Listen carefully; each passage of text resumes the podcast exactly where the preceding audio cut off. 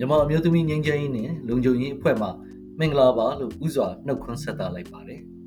မြန်မာပြည်သူပြည်သားအားလုံးဘေးကင်းလုံခြုံကျန်းမာကြပါစေလို့ဆုတောင်းမေတ္တာပို့သလိုက်ပါတယ်ခင်ဗျာအခုဆိုရင်မြန်မာ Women Peace and Security Podcast Channel ရဲ့ episode အပိုင်းလေးကိုတင်ဆက်ပေးသွားမှာပဲဖြစ်ပါတယ်မင်္ဂလာပါဆရာမကြီးဟုတ်ကဲ့မင်္ဂလာပါရှင်ဆရာအဲဆရာမကြီးကျွန်တော်တို့လွန်ခဲ့တဲ့နောက်ဆုံး episode မှာ စီဒေါနဲ့ပတ်သက်ပြီးတော့ဆွေးနွေးခဲ့ကြပါတယ်စီဒေါဆိုတာပါလဲစီဒေါဟာဘာကြောင့်အရေးကြီးတယ်လဲစီဒေါဟာအမျိုးသမီးတွေအတွက်ဘယ်လိုအရေးပါလဲစသဖြင့်ဆွေးနွေးခဲ့ကြပါတယ်ဒီတစ်ခေါက်ကျွန်တော်သိချင်တာကစီဒေါအပြင်နောက်ထပ်အမျိုးသမီးငြိမ်းချမ်းရေးနဲ့လုံခြုံရေးနဲ့သက်ဆိုင်တဲ့နိုင်ငံတကာစံချိန်စံညွှန်းတွေကိုဘာတွေရှိနေတယ်လဲဆိုတာပြောပြပေးစေလိုပါတယ်ဟုတ်ကဲ့ပါရှင် အာလွန်ခဲ့တဲ့ဒီဆယ်စုနှစ်တွေထဲမှာပေါ့နော်မြို့သမီးတွေကဒီငင်းငင်းနဲ့လုံခြုံရေးဆိုင်ရာရန်တရားတွေအပါအဝင်အာကျမတို့ဒီအများပြည်သူရေးရာကိစ္စကနေပြီးတော့ခြံလှက်ခံခဲ့ရပြီးတဲ့ခါကျတော့အာအဲ့ဒီအခြေအနေတွေပေါ်ကိုတုတ်ပြန်တဲ့အနေနဲ့ကဘာလုံးဆိုင်ရာမြို့သမီးလှုပ်ရှားမှုတစ်ခုပေါ်ပေါက်လာခဲ့တာရှိပါတယ်အဲရလက်အနေနဲ့ကတော့ နိုင်ငံနိုင်ငံတကာ ပုံသေးစည်းမျဉ်းမူပေါင်းတွေနဲ့ စံနှုန်းတွေကို ကမ္ဘာလုံးဆိုင်ရာအဆင့် ဒေသအဆင့် နိုင်ငံအဆင့် ပြည်내အဆင့်နဲ့ အဖွဲ့အစည်းအဆင့်အဲစသည်အားဖြင့် အဆင့်မျိုးတွေမှာ ရေးဆွဲပြီးတော့တိဆောက်ခဲ့ကြတာလည်း ရှိပါတယ် အဲ့ဒီလို အသွင်ပြောင်းလဲရေး လှုပ်ရှားမှုရဲ့ ပင်မရွယ်ချက်ကတော့ဒီအမျိုးသမီးရင်းရင်းရေးနဲ့ လုံခြုံရေးလို့ခေါ်တဲ့ဒီ Women Peace and Security အစီအစဉ်လို့ လူသိများတဲ့ ငြိမ်းချမ်းရေးနဲ့ လုံခြုံရေးဆိုင်ရာ နယ်ပယ်တွေနဲ့ သက်ဆိုင်တဲ့ gender ရေးရာရှုထောင့်တစ်ခုကိုမူဝါဒရေးဆွဲမှုတွေမှာပေါင်းစပ်ထည့်သွင်းနိုင်ဖို့အတွက်လှုံ့ဆော်တာပဲဖြစ်ပါတယ်။အာဒီကျမတို့ဒီ Women Peace and Security လို့ပြောတဲ့ဒီ WPS အစီအစဉ်ထဲမှာနိုင်ငံတကာစံနှုန်းတွေနဲ့ပတ်သက်ပြီးတော့ဥပဒေတွေပါဝင်နေပြီးတော့စီတော့ လို့ခေါ်တဲ့ ဒီအမျိုးသမီးများပေါ်နှီးမျိုးစုံပြခွဲခြားဆက်ဆံမှု ပပျောက်ရေးဆိုင်ရာ နိုင်ငံတကာသဘောတူစာချုပ်ကနေစပြုပြီးတော့အဲပေဂျင်းအကောင့်ထဲပေါ်မှုလမ်းစဉ်အဲလို့ပြောတဲ့အဲကျမတို့ပေဂျင်းပေဂျင်း platform for action ပါအာတွချက်ဖော်ပြချက်များနဲ့ အဲအဲ့ဒီအချက်တွေကိုပုံမခိုင်မာအောင် ထပ်မံအဖြစ်ထားတဲ့ ကုလသမဂ္ဂလုံခြုံရေးကောင်စီ ဆုံးဖြတ်ချက် အများပြား ပါဝင်တာရှိပါတယ်ရှင် အာဒီကုလသမဂ္ဂလုံခြုံရေးကောင်စီဆုံးဖြတ်ချက်တွေအနက်အာ2000ခုနှစ်မှာချမှတ်ခဲ့တဲ့ကုလသမဂ္ဂလုံခြုံရေးကောင်စီဆုံးဖြတ်ချက်အမှတ်1325 UNSCR 1325ကတော့လူသိများတဲ့အချက်ဖြစ်ပါတယ်။အာနောက်တစ်ခုကတော့2000ခုနှစ်အောက်တိုဘာ31ရက်နေ့ကုလသမဂ္ဂလုံခြုံရေးကောင်စီက UNSCR 1325ကိုတနည်းတညွတ်တဲ့အာထောက်ခံတည်ပြုခဲ့နိုင်ခြင်းဟာလည်းကုလသမဂ္ဂလုံခြုံရေးကောင်စီအနေဖြင့်အဲ ဒီလက်နက်ကင်ပဋိပက္ခကြောင့်အမျိုးသမီးတွေနဲ့မိန်းကလေးတွေများမှာထိခိုက်နစ်နာခဲ့ရတဲ့အချိုးအစာတွေဟာအမျိုးသားများနဲ့မတူညီကြောင်းနဲ့နိုင်ငံတကာငြိမ်းချမ်းရေးလုံခြုံရေးနဲ့ဂျန်ဒါရေးရာတန်းတူညီမျှရေးကြားမှာဆက်နွယ်ပတ်သက်လျက်ရှိနေတာကိုပထမဦးဆုံးအကြိမ်တရားဝင်အသိမှတ်ပြုခြင်းလို့လည်းပြောလို့ရပါတယ်။အာဒီ WPS agenda ဆိုလို့ရှိရင်နိုင်ငံရေးနဲ့ငြိမ်းချမ်းရေးမှာအမျိုးသမီးတွေကအစဉ်အလာအရဘေးဖယ်ထားခြင်းကိုခံနေရတယ်။ဒါပေမဲ့ စစ်မဲ့ဖြစ်ပွားတဲ့အခါတွေမှာစစ်ရဲ့ဘေးဒဏ်ကိုအမျိုးသမီးတွေနဲ့ကလေးတွေကအမျိုးသားတွေနဲ့မတူအောင်ခံစားနေရဒါကိုတွေ့ရှိရပါမယ်။အာပြီးတိကျပြင်ပုံမဆိုးွားတဲ့အရာတွေကိုလည်းခံစားနေရတာကိုတွေ့ရှိရပါတယ်။အာဒီ gender specific experience တွေလည်းရှိပါတယ်။အဲ့ဒါတွေကိုမိမောင်းထိုးပြချင်လို့ဒီဘူပေါင်တွေကသူတို့တွေရဲ့အပန်းသူတို့တွေရဲ့အတွေ့အကြုံကိုနားထောင်ပါနားထောင်ရုံနဲ့မဟုတ်ဘဲနဲ့သူတို့တွေဘာဖြစ်ချင်တာလဲ ဘယ်လိုပြောင်းလဲချင်တာလဲဘယ်လိုပြောင်းလဲမှုတွေကိုပုံဖော်ချင်တာလဲဆိုတာတွေကိုပါလေးစားပါဆိုတော့အာအာဆိုတဲ့အချက်တွေကိုတရားဝင်ဖြစ်အောင်ပြုလုပ်ပြီးတော့ဒီမူဝါဒမူပေါင်းတွေထဲမှာရေးဆွဲထည့်သွင်းခဲ့တဲ့အတွက်အဲဒီမူပေါင်းတွေကပေါ်ထွက်လာခဲ့တာဖြစ်ပါတယ်ဒီအပြင် WBS မူပေါင်းရဲ့မူလအစိမ့်မြင့်ဆုံးဖြတ်ချက်ဖြစ်တဲ့ဒီ UNSCR 1325ဟာ အာမြို့သမီးများကိုတန်းတူညီမျှစွာ အပြည့်အဝထည့်သွင်းပါဝင်စေမှသာလျှင်ငြိမ်းချမ်းရေးအတွန်းရှည်တည်တတ်နိုင်ကြောင်းနိုင်ကြောင်းနဲ့ငြိမ်းချမ်းရေးဟာအမျိုးသမီးနဲ့အမျိုးသားကြားခွဲခြားဖယ်ထုတ်လို့မရပဲထဲထဲဝင်ဝင်ချိတ်ဆက်ပတ်သက်လျက်ရှိနေကြောင်းကိုနှုတ်ဆော်နှုတ်ဆော်ခဲ့တဲ့အရက်ဘက်လူမှုဖွဲ့စည်းတွေရဲ့ဆယ်စုနှစ်ပေါင်းများစွာကြာမြင့်ခဲ့တဲ့နိုင်ငံရေးပြောင်းလဲစည်းရုံးလှုပ်ရှားမှုနဲ့မူဝါဒပြောင်းလဲစည်းရုံးလှုပ်ရှား လှုပ်ဆော်မှုများကြောင့်ပေါ်ထွက်လာခဲ့တဲ့ရလဒ်တစ်ခုလည်းဖြစ်ပါတယ်အဲအဲ့ဒီချိန်ကနေစတင်ပြီးတော့ကမ္ဘာနဲ့အဝန်းနိုင်ငံအလိုက်ဒေသအလိုက်လိုက်နာကျင့်သုံးလာကြဖို့အစပျိုးပေးခဲ့ပြီးတဲ့နောက်ဆက်တွဲဆုံးဖြတ်ချက်၉ခုကိုလည်းရေးဆွဲအတည်ပြုနိုင်ခဲ့တာရှိပါတယ်။အာဒီမူပေါင်းတွေအားလုံးကိုစုပေါင်းလိုက်တဲ့အခါမှာယနေ့ပြောဆိုနေကြတဲ့အမျိုးသမီးငြိမ်းချမ်းရေးနဲ့လုံခြုံရေးဆိုင်ရာစံမူပေါင်းတွေဖြစ်လာပါတယ်ရှင်။ဟုတ်ဟုတ်ကဲ့ပါခင်ဗျာဆ iam မအခုလိုရှင်းပြပေးလို့တာ ဒီမူပေါင်းတွေရှိတယ်ဆိုတာကိုကျွန်တော်တို့သိရှိရတာပါဒါတွေဟာကျွန်တော်အပါအဝင်အများပြည်သူလူထုနဲ့သိမရင်းနှီးသေးတဲ့အကြောင်းအရာတွေလည်းဖြစ်နေပါသေးတယ်ဆက်လက်ပြီးတော့ဒီမူပေါင်းတွေကဘာတွေလဲဆိုတာကိုအချင်းချုံပြီးတော့ပြောပြပေးလို့ရမလားဆ iam မကြီးအာဟုတ်ကဲ့ပါရှင်အာဒီနေ့အချိန်ထိပေါ့နော်ကျွန်တော်တို့ကြည့်လိုက်မယ်ဆိုလို့ရှိရင်တော့အမျိုးသမီးငင်းငင်းနဲ့လုံခြုံရေးဆိုင်ရာကုလသမဂ္ဂလုံခြုံရေးကောင်စီဆုံးဖြတ်ချက်10ခုရှိပါတယ်အဲ့ဒါတွေကတော့အာ 2000ခုနှစ်မှာချမှတ်ခဲ့တဲ့ဆုံးဖြတ်ချက်အမှတ်1325အာဆိုလို့ရှိရင်အမျိုးသမီးများပေါ်မှာတက်ရောက်လျက်ရှိတဲ့ပဋိပက္ခရဲ့ထိခိုက်မှုတွေကိုကင်တွယ်ဖြေရှင်းပြီးတော့ပဋိပက္ခကာကွယ်တားဆီးရေးနဲ့ဖြန့်ဖြေရေးနိုင်ငံတကာငြိမ်းချမ်းတဲ့လုံခြုံရေးကိုထိမ့်သိမ်းဆောက်ရှောက်ရမှာအမျိုးသမီးတွေရဲ့ပါဝင်မှုကိုအတိမတ်ပြုထားတာဖြစ်ပါတယ်။အာဒါပြင်2008ခုနှစ်မှာချမှတ်ခဲ့တဲ့ဆုံးဖြတ်ချက်အမှတ်1823ဟာဆိုလို့ရှိရင်တော့အာပဋိပက္ခနဲ့သက်ဆိုင်တဲ့လိမ်ပိုင်းဆိုင်ရာအကြမ်းဖက်မှုကို စစ်မှတ်ဖြစ်ပွားလျက်ရှိတဲ့နှစ်ဖက်တပ်ဖွဲ့တွေက စစ်ရေးအရ ဒါမှမဟုတ် နိုင်ငံရေးအရ အမြင့်ဖြုတ်ဖို့အတွက် စစ်ရေးနည်းဗျူဟာတရအနေဖြင့် အသုံးပြုခြင်းဖြစ်ပြီးတော့ပြစ်ဒဏ်စီရင်ခြင်းကို ခံရလေမရှိတဲ့အတွက်ကြောင့် ရဲနဲ့ စစ်ဘက်ဆိုင်ရာ အထူးအရေးယူဆောင်ရွက်ချက်များ လိုအပ်လျက်ရှိကြောင်းကိုအတိမတ်ပြုထားပါတယ်။အာဒါဟာ လက်ရှိ ပဋိပက္ခများစွာ ဖြစ်ပွားလျက်ရှိနေတဲ့ ကျမတို့နိုင်ငံရဲ့ အခင်းကျင်းမှာတော့ အရန်အရေးပါတာကို တွေ့ရှိရမှာ ဖြစ်ပါတယ်ရှင်။ အာဒါအပြင်2009ခုနှစ်မှာချမှတ်ခဲ့တဲ့ဆုံးဖြတ်ချက်အမှတ်1888ဟာဆိုရင်တော့အစင်မြင့်ဥဆောင်ဥရဲ့ပြုမှုကိုထုတ်ဖော်ပေးတဲ့အနေနဲ့အာကုလသမဂ္ဂအထွေထွေတွင်းမှုချုပ်ရုံးမှာပဋိပက္ခအတွင်းလိင်ကျန်းဖက်မှုဆိုင်ရာအထူးကိုယ်စားလှယ်ထားရှိခြင်းနဲ့ငြိမ်းချမ်းရေးထိန်းသိမ်းတဲ့စီရေးလှုပ်ရှားမှုတွေမှာအမျိုးသမီးတွေကိုကာကွယ်ဆောက်ရှောက်တဲ့အကြံပေးတွေထားရှိခြင်းတို့အပါအဝင်အာ ဆုံးဖြတ်ချက်မှ1823ကိုပုံမိုးထိထိရရောက် အကောင့်တွေပေါ်ဆောင်ရွက်ဖို့အတွက် ရေးဆွဲကျင့်သုံးခဲ့ခြင်း ဖြစ်ပါတယ်။အာ2009ခုနှစ်မှာပဲ ချမှတ်ခဲ့တဲ့ ဆုံးဖြတ်ချက်အမှတ်1889ဟာဆိုလို့ရှိရင်တော့အာဒီပဋိပက္ခအလွန် ငြိမ်းချမ်းရေး တည်ဆောက်မှုကို အလေးပေး အာရုံစိုက်ခြင်းဖြစ်ပြီးတော့ ငြိမ်းချမ်းရေး စကားဝိုင်းတွေနဲ့အာပါဝင်ဆောင်ရွက်မဲ့အမျိုးသမီး အရေးအတွက်ကို မြင့်တင်ပေးမဲ့မဟာဗျူဟာတရက်အနေနဲ့ ကုလသမဂ္ဂ အပါအဝင် အဖွဲ့ဝင်နိုင်ငံတွေရဲ့ ဆုံးဖြတ်ချက်အမှတ်1325ကို အကောင့်ထဲပေါ်မှုကို တိုင်းတာမဲ့ကဘာလုံးဆိုင်ရာ အညွှန်းကိန်းတွေကို ရေးဆွဲပြင်ဆင်ဖို့အတွက် တောင်းဆိုတဲ့အချက်တွေ ပါဝင်ပါတယ်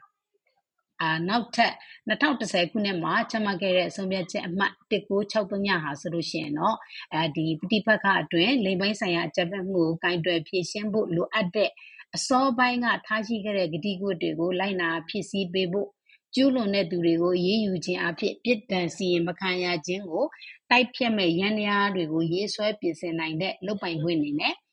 လုတ်ပိုင်ခွင့်တွေကိုအနှင်းရန်နဲ့စောင့်ကြည့်လေ့လာတဲ့အချက်တွေအာစမ်းစစ်သုံးသပ်ခြင်းနဲ့အစီရင်ခံတဲ့အစီအစဉ်တွေကိုရေးဆွဲချမှတ်နိုင်ဖို့အာထက်လောင်းနှိုးဆော်ထားတဲ့အချက်ဖြစ်ပါတယ်အာဒီ2013ခုနှစ်မှာချမှတ်ခဲ့တဲ့ဆုံးဖြတ်ချက်အမှတ်2316ဟာဆိုလို့ရှိရင်တော့ ဒီအစောပိုင်းကချမှတ်ခဲ့တဲ့ဆုံးဖြတ်ချက်တွေကိုအကောင့်ထဲပေါ်ဖို့အတွက်ပုံမအထုတ်ပြီးတော့ဒီပဋိပက္ခအတွင်းအာလိမ်ပိုင်းဆိုင်ရာအကြမ်းဖက်မှုကျူးလွန်တဲ့သူတွေပြစ်ဒဏ်စီရင်မခံရခြင်းကိုတိုက်ဖြတ်သွားဖို့အတွက်အဓိကဆောင်ရွက်နေသူအလုံးကိုတောင်းဆိုထားတာဖြစ်ပါတယ်။ဒါအပြင်ပဋိပက္ခအတွင်းလိမ်ပိုင်းဆိုင်ရာအကြမ်းဖက်မှုကိုကာကွယ်တားဆီးတုတ်ပြန်ဖြေရှင်းတဲ့နေရာမှာအမျိုးသမီးအဖြစ်အမျိုးသမီးအဖွဲ့အစည်းတွေအပါအဝင် အရက်ဘက်လူမှုအဖွဲ့အစည်းတွေရဲ့အရေးပါမှုကိုလည်းအတိမတ်ပြုထားတာဖြစ်ပါတယ်။2013ခုနှစ်မှာချမှတ်ခဲ့တဲ့ဆုံးဖြတ်ချက်အမှတ်နှစ်တစ်နှစ်နှစ်ဟာပဋိပက္ခပြန်ဖြေရေးအတွင်းအမျိုးသမီးတွေအထူးသဖြင့်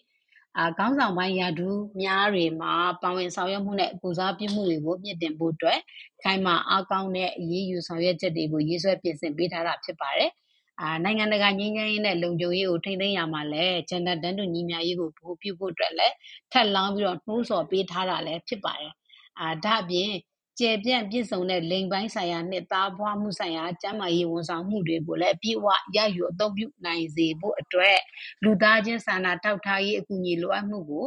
လည်းထပ်မံပြီးတော့ရှင်းလင်းဖော်ပြထားတာရှိပါတယ်။အာနောက်ထပ်2015ခုနှစ်မှာချမှတ်ခဲ့တဲ့ဆုံးဖြတ်ချက်အမှတ် နှစ်လေးနှစ်နှစ်လေးနှစ်ဟာလူသားချင်းစာနာထောက်ထားရေးအကူအညီမှတဆင့်ဖြစ်စေအမျိုးသမီးငြိမ်းချမ်းရေးနဲ့လုံခြုံရေးအတွက်အငင်းအမြစ်တွေကိုတိုးမြင့်ချထားပေးရန်အတွက်အစိုးရတွေကိုတောင်းဆိုထားတဲ့အချက်တွေပါဝင်ပါတယ်အာဒီ WPS အစီအစဉ်အတွင်းမှာအစွမ်းရောက်တဲ့အကြမ်းဖက်ဝါဒတုတ်ပြန်ရေးတွေကိုအာထည့်သွင်းပေါင်းစပ်ဖို့အတွက်လိုအပ်ယုံတာမကအသေးစားလက်နက်တွေနဲ့လက်နက်ငယ်များတရားမဝင် လွှဲပြောင်းမှုတွေကို ကာကွယ်တားဆီးရမှာ အမျိုးသမီးတွေရဲ့ အခန်းကဏ္ဍကို ထည့်သွင်းစဉ်းစားရန် လိုအပ်ကြောင်းကိုပါ ရှင်းလင်းတင်ပြထားပါတယ်။နောက်ထပ်ဒီ2019ခုနှစ်မှာ ချမှတ်ခဲ့တဲ့ ဆုံးဖြတ်ချက်အမှတ်2469ခုနှစ်ဟာ အရင်က ပြစ်တင်ရှုတ်ချခဲ့တဲ့ဂျားကနေပြီးတော့မှ ဆက်လက်ဖြစ်ပွားနေတဲ့ အမျိုးသမီးတွေနဲ့ ကလေးသူငယ်များအပေါ်မှာ လိင်ပိုင်းဆိုင်ရာ အကြမ်းဖက်မှုအပေါ်ကို လွန်စွာစိုးရိမ်ကြောင်း ထပ်မံဖော်ပြထားခြင်း ဖြစ်ပါတယ်။ အာတောင်းဆိုချက်တစ်ခုဖြစ်တဲ့ဒီပဋိပက္ခအခြေအနေတွေမှာလိင်ပိုင်းဆိုင်ရာအကြမ်းဖက်မှုတွေအပေါ်အရေးယူမှုပုံမခိုင်မာစေခြင်းစောင့်ကြည့်ခြင်းခွဲခြားစိတ်ဖြာခြင်းနဲ့အစီရင်ခံခြင်းတို့ကိုဆုံးဖြတ်ချက်ရဲ့တစိမ့်တစ်ပိုင်းအဖြစ်ထည့်သွင်းထားတာကိုလည်းတွေ့ရှိရမှာဖြစ်ပါတယ်။အာဒီဆုံးဖြတ်ချက်ဟာလိင်ပိုင်းဆိုင်ရာအကြမ်းဖက်မှုကိုပုံမတိုက်ဖြတ်သွားဖို့ ပဋိပက္ခအတွင်းနဲ့ ပဋိပက္ခဖြစ်ပွားပြီးနောက်ပိုင်း အခြေအနေတွေမှာ လိင်ပိုင်းဆိုင်ရာ အကြမ်းဖက်မှုတွေကို တရားစွဲဆိုမှုတွေ စုံစမ်းစစ်ဆေးမှုတွေနဲ့ အရေးယူဆောင်ရွက်မှုတွေပုံမအကောင်းလာစေဖို့ လိင်ပိုင်းဆိုင်ရာ အကြမ်းဖက်မှုများကို ကာကွယ်တုံ့ပြန်တဲ့နေရာမှာလည်း အသက်ရှင်ကြံရည်သူ ဗဟုပြုချင်းကပ်မှုတို့ကို ဆောင်ရွက်ဖို့အတွက် တောင်းဆိုထားတာ ဖြစ်ပါတယ်။အာဒါအပြင် ဆုံးဖြတ်ချက်246ခုနှစ်ဟာ အမျိုးသမီး ငြိမ်းချမ်းရေးနဲ့ လုံခြုံရေး အကြမ်းဖက်မှုတုတ်ပြန်ဆောင်ရွက်ရေးနဲ့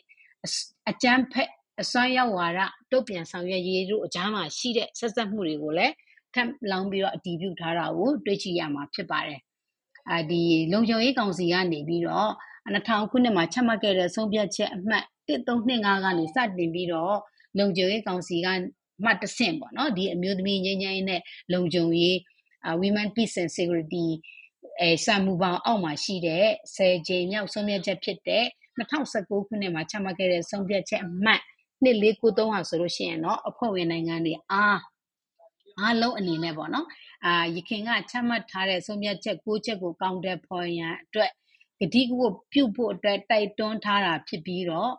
ကုလသမဂ္ဂကနေပံ့ပိုးပေးထားတဲ့ငြိမ်းချမ်းရေးလုပ်ငန်းစဉ်တွေအားလုံးမှာလည်းအမျိုးသမီးတွေပါဝင်မှုအတွက်ဆက်ဆက်နေတဲ့တိကျ တဲ့ချင်းကပ်မှုတွေကို ဖော်ဆောင်ဖို့အတွက်အာကုလသမဂ္ဂကို တောင်းဆိုခြင်းအဖြစ်အာဒီယခုလက်ရှိပေါ့နော် စံသတ်မှတ်ချက်မူပေါင်းတွေကို အားကောင်းလာစေရတဲ့ ငြိမ်းချမ်းရေးလုပ်ငန်းစဉ်အဆင့်တိုင်းမှာ အမျိုးသမီးတွေရဲ့ အပြည့်အဝတန်းတူညီမျှပြီးတော့အတိတ်ပဲရှိတဲ့ ပူပေါင်းပါဝင်မှုကိုတေချာစေဖို့နဲ့ အချိန်မီပံ့ပိုးမှုတွေ ပြုလုပ်ပေးရန်အတွက် အဖွဲ့ဝင်နိုင်ငံတွေကို တိုက်တွန်းပေးထားတာ ဖြစ်ပါတယ်ရှင် အခုလို့ WPS နဲ့ဆိုင်တဲ့မူပေါင်းတွေကိုပြည့်စုံစွာရှင်းပြပေးလို့ကျေးဇူးတင်ပါတယ်ဆရာမကြီးဆရာမအခုလို့ရှင်းပြလိုက်တဲ့အတွက်ကြောင့်မလို့ကျွန်တော်တို့အနေနဲ့လည်းမြို့သမီးငြိမ်းချမ်းရေးလုံခြုံရေးနဲ့ပတ်သက်ပြီးတော့ကဘာလုံးဆိုင်ရာမူပေါင်းမူဝါဒတွေဘယ်နှခုလောက်ရှိထားတယ်ဆိုတာကိုလေ့လာသိရှိခွင့်ရရှိခဲ့ပါတယ်ဆက်လက်ပြီးတော့ WPS agenda မှာဘယ်အရာတွေပါဝင်တယ်လဲဆိုတာပြောပြပေးလို့ရအောင်လားခင်ဗျာ အာဟုတ်ကဲ့ပါရှင်ဆရာကြီးအာဒီ WBS agenda ကိုအထောက်ပံ့ပြုထားတဲ့ဒီမန်နိုင်ကြီးကတော့၄ခုရှိတယ်ပေါ့နော်အဲ့ဒါတွေကတော့အာ participation လို့ခေါ်တဲ့ကျမတို့ဒီပါဝင်ဆောင်ရွက်ရေးအာ prevention လို့ပြောတဲ့ကြိုတင်တားဆီးရေးအာ protection လို့ခေါ်တဲ့ကာကွယ်စောင့်ရှောက်ရေးနဲ့ relief and recovery လို့ခေါ်တဲ့ဒီကယ်ဆယ်ရေးနဲ့ပြန်လည်ထူထောင်ရေးတို့ ပေါ့လို့ပြောတဲ့ဒီအဓိကမန်နိုင်ကြီးလေးခုဖြစ်တယ်ပေါ့နော်အာဒီ UNHCR 1325ကဆိုလို့ရှိရင်တော့လူသိအများဆုံးဆုံးဖြတ်ချက်တစ်ခုဖြစ်ပြီးတော့အာဒီမူဝါဒရေးဆွဲတဲ့နေရာမှာရောအမ်ဗျူဟာချမှတ်တဲ့နေရာနဲ့အကောင့်တက်ဖို့ဖို့အတွက်တိုက်တွန်းခြင်းတွေအတွက်တောက်တိုင်၄ခုနဲ့သက်ဆိုင်တဲ့ကိစ္စရပ်တွေကိုအသေးစိတ်ရှင်းလင်းတင်ပြထားတဲ့အာ Women Peace and Security Agenda ပေါ့ရဲ့အာရှေ့ပြေးကြိုးပမ်းချက်တစ်ခုလည်းဖြစ်ပါတယ်ရှင်အာ လက်ရှိအချိန်ထိကတော့ ချမှတ်ထားတဲ့ ဆုံးဖြတ်ချက် ၁၀ ခု ရှိနေပြီးတဲ့အခါကျတော့ အဲဒီ ၁၀ ချက်ကနေပြီးတော့ ငြိမ်းချမ်းရေးဖော်ဆောင်ရေးနဲ့ ငြိမ်းချမ်းရေး တည်ဆောက်တဲ့ လုပ်ငန်းတွေမှာ အမျိုးသမီးတွေရဲ့ အဓိပ္ပါယ်ပြည့်ဝတဲ့ ပူးပေါင်းပါဝင်ခြင်းနဲ့ ပဋိပက္ခနဲ့ ဆက်နွယ်တဲ့ လိင်ပိုင်းဆိုင်ရာ အကြမ်းဖက်မှု ကြိုတင်တားဆီးခြင်းနဲ့ ကိုင်တွယ်ဖြေရှင်းခြင်း ဆိုပြီးတော့ ကျမတို့ ယေဘုယျအားဖြင့် အုပ်စု ၂ စု ခွဲနိုင်ပါတယ်။ဆုံးဖြတ်ချက်အမှတ် ၁၈၈ ကို 2122 2242နဲ့2493တို့ဟာဆိုလို့ရှိရင်တော့ငြိမ်းချမ်းရေးဖြည့်ရှင်တဲ့အခါမှာအမျိုးသမီးတွေပါဝင်ဖို့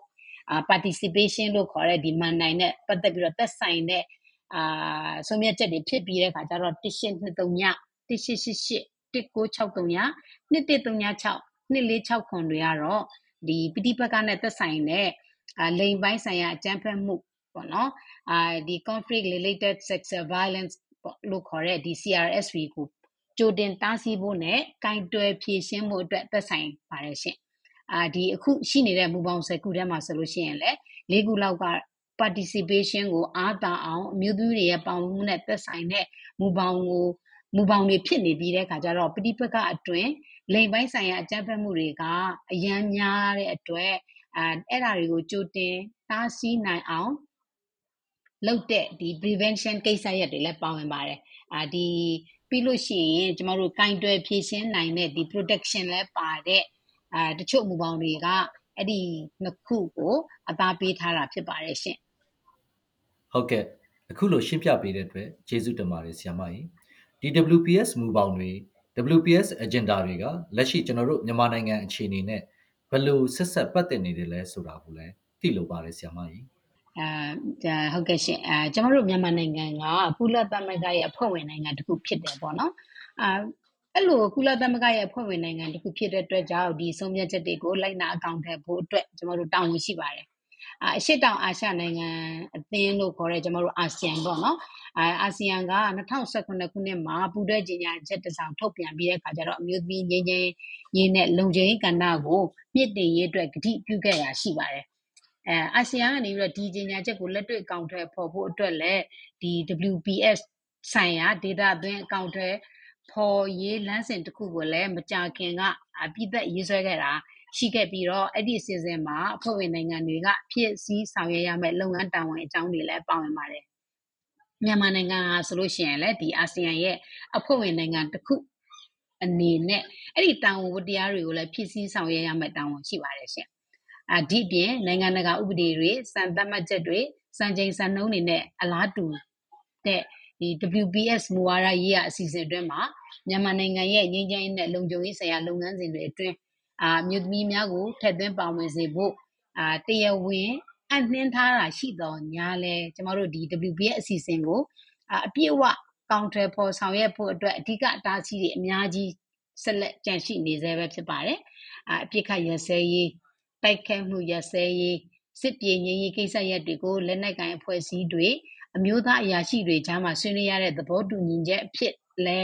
ရှုမြင်လေရှိတဲ့အတွက်ကြောင့်ကျမတို့ငင်းကြိုင်းလုပ်ငန်းစဉ်တွေရဲ့စောပိုင်းကာလတွေမှာဆိုလို့ရှိရင်လည်းအမျိုးသမီးတွေရဲ့ပါဝင်မှုဆောင်ရွက်မှုကိုဟိုကြည့်ရမယ်ဆိုလို့ရှိရင်တော့များသောအားဖြင့်ဆူဆူရော်ရော်ကတ်တန့်ပိတ်ပင်ထားတာကိုတွေ့ရှိရမှာဖြစ်ပါတယ်။ဒါပေမဲ့လည်းအဲ ဒီငင်းကြိုင်းတဲ့လုံခြုံရေးဆိုင်ရာလုပ်ငန်းစဉ်တွေအတွင်းအာမြို့သမီးတွေရဲ့ဆောင်ရွက်မှုမြင့်မားလာတဲ့ဆိုလို့ရှိရင်တော့ဒီစစ်ပွဲအဆုံးသတ်ပြီးတဲ့နောက်ပိုင်းတကြော့ပြန်ပဋိပက္ခဖြစ်ပွားနိုင်တဲ့အလားလာကိုတိတိတသားယော့နေသွားစေနိုင်တယ်ဆိုတဲ့တာတကားတွေလည်းကျမတို့တွေ့ရှိထားပြီးသားဖြစ်ပါတယ်အာအခုဆိုရင်လို့ရှိရင်လည်းဒီ WPS အစီအစဉ်တည်ရှိနေပေမဲ့မြန်မာနိုင်ငံမှာဖြစ်ပျက်နေတဲ့အရာတွေကတော့အာအခုဒီကျမတို့ပြောတဲ့ Women Peace and Security Agenda နဲ့ လုံးဝစတင်ဘက်တွေဖြစ်နေတာတွေ့ရှိရမှာဖြစ်ပါတယ်အဲဒီပါဝင်ဆောင်ရွက်ရေးနဲ့ဆက်လင်းပြီးတော့အမျိုးသမီးတွေကဒီမိုကရေစီဖက်ဒရယ်စနစ်အတွက်သူတို့ရဲ့ပါဝင်ပံ့ပိုးကူညီမှုတွေအများကြီးကျမတို့ပြသခဲ့တာရှိခဲ့ပါတယ်အာပြီးလို့ရှိရင်ကျမတို့ဒီအာနာရှင်စနစ်ကိုဖျက်သိမ်းဖို့အတွက်လက်နက်ကင်တော်လှန်မှုအနေနဲ့လည်းကျမတို့ပါဝင်ပြသနေကြတာကိုတွေ့ရှိရမှာဖြစ်ပါတယ်။ ကျမအခြေပြုခွဲခြားဆက်ဆံမှုတွေနဲ့စိန်ခေါ်မှုများစွာကိုကျမတို့ကြုံတွေ့နေကြပေမဲ့လည်းအဲ့ဒီပူပေါင်းပါဝင်မှုတွေကဆိုလို့ရှိရင်အမျိုးသမီးတွေရဲ့နိုင်ငံရေးစိတ်အားထက်သန်မှုတွေကိုထုတ်ဖော်ပြသလျက်ရှိနေတာကိုကျမတို့တွေ့ရှိရမှာဖြစ်ပါတယ်။အာဒီအပြင်ကျမတို့ဒီပฏิပတ်ကအတွင်းအမျိုးသမီးများနဲ့မိန်းကလေးငယ်များကိုလိင်ပိုင်းဆိုင်ရာအကြံဖက်မှုမှတားဆီးကာကွယ်ရေးနဲ့အကာအကွယ်ပေးရမယ့်ဒီ WPS အစီအစဉ်တွေရှိတော်ညာလဲအမျိုးသမီး တွေနဲ့ LGBTQI တွေဟာဆိုလို့ရှိရင် အမျိုးသားများထက် လိင်ပိုင်းဆိုင်ရာနဲ့အာလိင်ပိုင်းဆိုင်ရာ ရာဇဝတ်မှုတွေကိုပုံမရင်ဆိုင်နေရတာကိုလည်း ကျမတို့တွေ့ရှိရမှာဖြစ်ပါတယ်။အာကယ်ဆယ်ရေးနဲ့ ပြန်လည်ထူထောင်ရေးကြိုးပမ်းမှုတွေမှာလည်းဂျန်နာထက်တွင်စဉ်းစားခြင်းကို အာမခံတဲ့ WPS မူပေါင်းရှိတော်ညာလဲ လူသားချင်းစာနာမှုဆိုင်ရာလုပ်ငန်းတွေမှာတော့ကျားမတုတ်ပြန်မှုကင်းမဲ့နေတာကိုကျမတို့ဆက်လက်ပြီးတော့တွေ့ရှိနေရပါတယ်။အဲဒီအမျိုးသမီးအဖွဲ့တွေကမြန်မာနိုင်ငံမှာလူသားချင်းစာနာထောက်ထားမှုဆိုင်ရာလုပ်ငန်းတွေကိုကြားမရေးရတုတ်ပြန်မှုအနေနဲ့ဆောင်ရွက်ဖို့ဖို့အတွက်တက်ကြစွာကြိုးပမ်းနေတဲ့အဖွဲ့များလည်းဖြစ်ပါတယ်ရှင်။အာဒီကြကြပြပြတွေ့မြင်နေရတဲ့ထောက်ထားများကတော့ကျမတို့ငင်းငယ်လုပ်ငန်းစဉ်အတွင်းဂျန်ဒါရေးရာကိုထည့်သွင်းပေါင်းစပ်ခြင်းအဖြစ်နိုင်ငံသူနိုင်ငံသားတွေရဲ့လိုအပ်ချက်တွေကို ပုံမလွှမ်းခြုံမှုရှိတဲ့ နိုင်ငံရေးအဖြေတွေ ရရှိလာစေဖို့အတွက်ထောက်ကူပြုနေကြောင်းကို ပြသနေပါတယ်။ရက်လက်တွေပေါ်မှာ ကောင်းကျိုးတရားမှု ရှိစေဖို့အတွက်ပန်တရားမရှိ စွမ်းဆောင်ပြနိုင်တော့ကြနိုင်တော့ညာလေဒီကျမတို့ငင်းငိမ့်လုပ်ငန်းစဉ်များမှာ အမျိုးသမီးများကို ဆက်လက်ဖယ်ထုတ်နေတာကို ကျမတို့ တွေ့ရှိနေရဆဲပဲ ဖြစ်ပါတယ်။အဲငင်းငိမ့်လုပ်ငန်းစဉ်တွေအတွင်းမှာ အမျိုးသမီးတွေရဲ့ ပါဝင်ဆောင်ရွက်မှုနဲ့အာဂျန်နာရေးဟာထက်သွင်းပေါင်းစပ်မှု မြင်မာတိုးတက်လာစေပြီး အတွန့်ရှည်တည်တံ့ခိုင်မြဲတဲ့ ငြိမ်းချမ်းရေးကို ဆောင်ကျဉ်ပေးနိုင်တဲ့ အခွင့်အလမ်းတစ်ရပ် ဖော်ထုတ်ပေးဖို့အတွက် မြန်မာနိုင်ငံအတွင်း WBS စံသတ်မှတ်ချက်တွေနဲ့ စံချိန်စံနှုန်းများပုံမကျေပြန့်လာနေအောင် ကျမတို့ ဆက်လက် တိုက်တွန်းနှိုးဆော်ကစုပေါင်းဆောင်ရွက်ရအောင်မှလည်း ဖြစ်ပါတယ်ရှင်ဟုတ်ကဲ့ပါခင်ဗျာအခုဆိုရင် WPS မူပေါင်းတွေစတင်ဖြစ်ပေါ်လာခဲ့ပုံနဲ့ WPS agenda မှာဘယ်အရာတွေပါဝင်တယ်လဲဆိုတာကို ကျွန်တော်တို့သိရှိနားလည်ခွင့်ရခဲ့ပါတယ်။ဆ iam အခုလိုရှင်းပြပေးတဲ့အတွက်အမျိုးသမီးငြိမ်းချမ်းရေးနဲ့လုံခြုံရေးဟာကျွန်တော်တို့မြန်မာနိုင်ငံအပါအဝင်ကမ္ဘာနိုင်ငံအားလုံးနဲ့ဘလောက်ဆိုင်ပြီးတော့အရေးကြီးကြောင်းသိရှိခွင့်ရခဲ့ပါတယ်။နောက်လာမယ့်အပိုင်းတွေမှာလည်း WPS agenda မှာပါဝင်နေတဲ့အရာတွေကိုပုံမူလေ့လာသိရှိနိုင်ဖို့အတွက်ညှော်လင့်နေပါကြောင်းပြောကြားရင်းနဲ့ယခုအပိုင်းကိုအဆုံးသတ်ချင်ပါတယ်။နားတော်သက်ဆင်ပေးကြသူအားလုံးကိုကျွန်တော်တို့ မြန်မာ Women Peace and Security Podcast Channel မှာကျေးဇူးအထူးတင်ရှိပါကြောင်းနဲ့နောက်လာမယ့်အပိုင်းတွေကိုလည်းစောင့်မျှော်နားဆင်ပေးကြဖို့ဖိတ်ခေါ်ရင်းနဲ့နှုတ်ဆက်လိုက်ပါတယ်။ Bye bye